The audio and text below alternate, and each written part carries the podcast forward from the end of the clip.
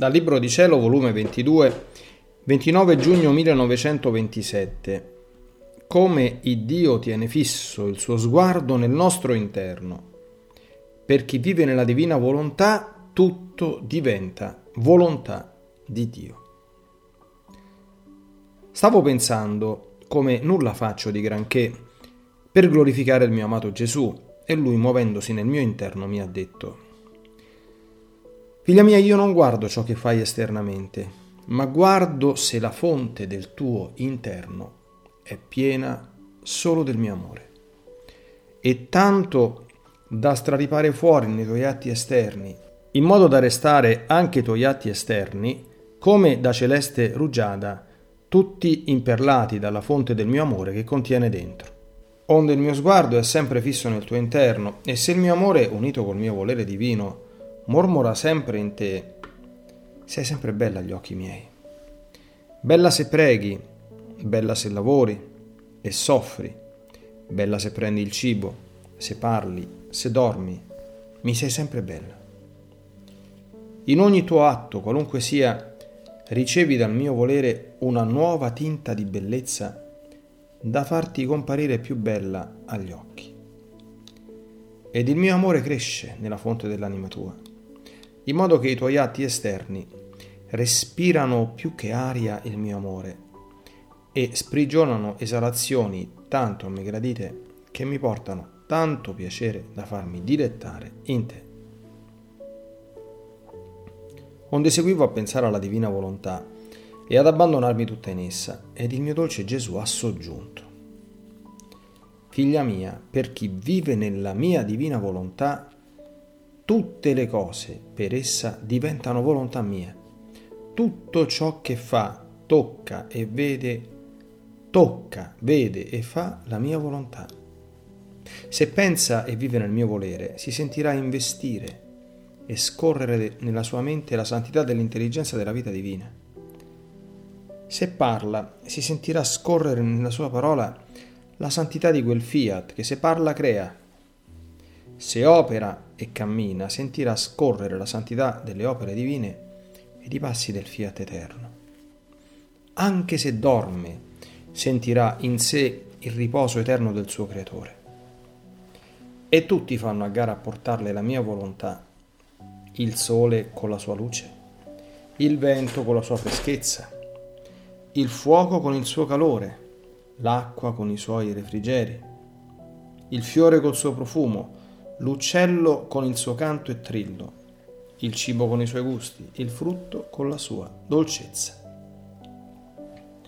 Insomma, uno non aspetterà l'altro, portandole tutti gli atti che fa la mia volontà in ciascuna cosa creata, in modo che l'anima starà come regina a ricevere tutti gli atti innumerevoli che fa il volere divino in tutta la creazione. Quel volere divino che vive e regna in essa attira tutti gli atti suoi che esercita in tutte le cose. Nella sua pupilla si formerà un dolce incanto, in modo da scoprire in tutte le cose quella volontà divina che corre verso di lei in tanti diversi modi per farla diventare tutta volontà di Dio. Dopo ciò pensavo tra me, come sarà che quando sto facendo compiendo il mio giro in tutta la creazione per seguire gli atti della suprema volontà, sento uscire da me una luce, ancorché non vedessi il mio amato Gesù. E mi dice sempre qualche verità che riguarda il fiat divino. Ed il mio dolce Gesù, muovendosi nel mio interno, mi ha detto, Figlia mia, succede in te come quando un recipiente è pieno d'acqua o d'altro liquido. Se vi si mette dentro un pezzo di pane, l'acqua straripa fuori e bagna il luogo che lo circonda oppure, come succede nel mare, il vento gonfia le acque e vi forma le onde, come se volesse far vedere a tutti le acque del mare. Così succede di te.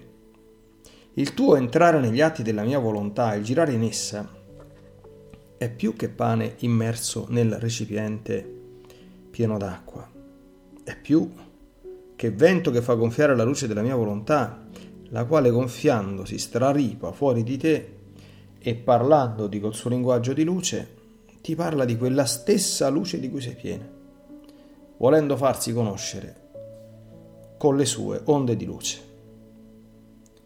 Chi è che sa fare e che vuol fare? Come tu metti il vento degli atti tuoi nel mio volere, così la luce di essa si muove, forma le sue onde di luce fino a straripare fuori di te, per far conoscere non solo a te ma anche agli altri le sue onde di luce, cioè le sue verità. Tutto ciò che ti ho manifestato sulla mia volontà fu detto anche alla sovrana del cielo, perché essa non faceva altro che gonfiarla continuamente, per attingere le sue manifestazioni, conoscerle, amarle e possederle più che vita propria. Ma non straripavano fuori di sé.